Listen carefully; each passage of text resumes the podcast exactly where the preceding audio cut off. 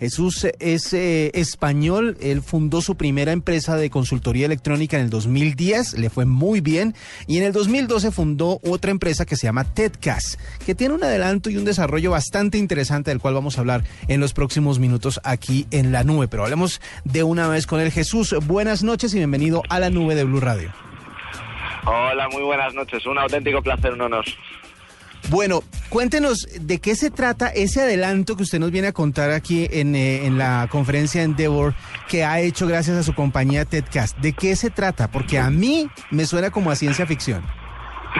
Bueno, a, ti y a mucha gente, la verdad. Eh, nosotros lo que lo que hemos hecho ha sido el, el permitir a los cirujanos y a los médicos que accedan a cualquier información que necesiten sin tocar absolutamente nada. Todo lo manejan con la voz y con gestos. Por eso nos llaman el, el Minority Report, ¿no? Para médicos. Sí, claro. O sea, ¿se acuerdan de la película de Tom Cruise, la de sentencia previa, en donde él movía las manos y todo aparecía la información, y, podía mover video, podía ver eh, expedientes, etcétera, etcétera. Entonces, más o menos, lo que se quiere es que el médico que está sin ningún tipo de contaminación en sí, mientras realiza la cirugía, pero tiene que consultar algo, no toque nada. Exacto, exacto. Es un problema muy serio y, muy real y además es global, no es, no es solo aquí en España, sino que en, todos los países funciona exactamente igual. Una vez lavados, los cirujanos no pueden tocar absolutamente nada y sin embargo necesitan consultar información, así que tienen que pedirle ayuda a otra persona o salir, consultarlo y volver a lavarse, que eso lleva unos 20 minutos y todo esto entraña un cierto riesgo para el paciente y eso es lo que queremos, lo que queremos evitar. ¿En qué tecnología se basaron ustedes? ¿Cómo llegaron al desarrollo y cómo les ha funcionado hasta ahora? Pues la tecnología original que, utilizamos eh, es la, la Kinect de, de, Microsoft, la cámara Kinect de Microsoft, aunque luego hemos añadido otros, otros sensores y lo que hemos hecho ha sido patentar una tecnología propia que junto a esta cámara permite controlar equipos de, terceros fabricantes, es decir, controlamos equipos de Siemens, controlamos equipos de GE, controlamos equipos de Philips, cualquier cosa que ahora mismo tengan en el, en el quirófano. Y en cuanto a cómo nos va, bueno, pues ahora mismo la tecnología está implantado en seis países, hay más de más de 20 unidades y lo están utilizando en siete especialidades distintas cirujanos de, todo el mundo, o sea que bueno, no nos podemos quejar. Bueno, pero eh, ¿quién eh, ha encontrado algún tipo de resistencia en alguna persona o alguna especialidad médica que diga, no, no, no, yo quiero seguir trabajando a la antigua?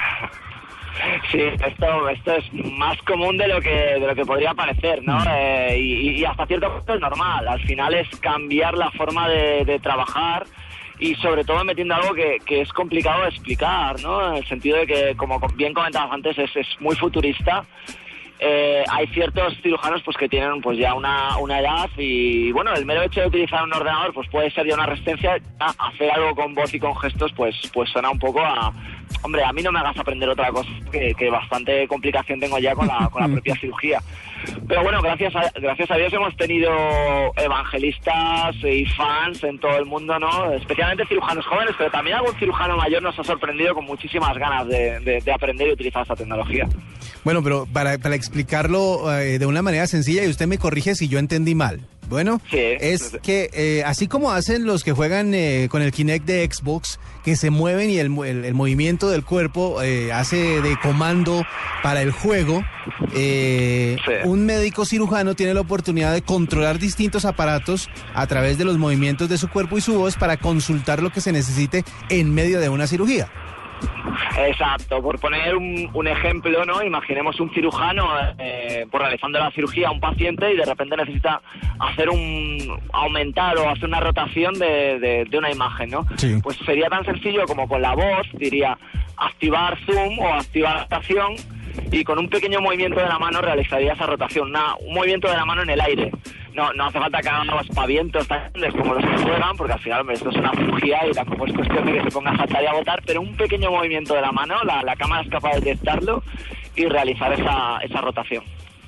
Bueno, pero esa es una de las historias que nos viene a contar aquí a la conferencia Endeavor el próximo 17 de septiembre. Pero ¿qué más viene a compartir? ¿Cuáles otras experiencias viene a contar para todos los emprendedores que van a asistir a esa conferencia?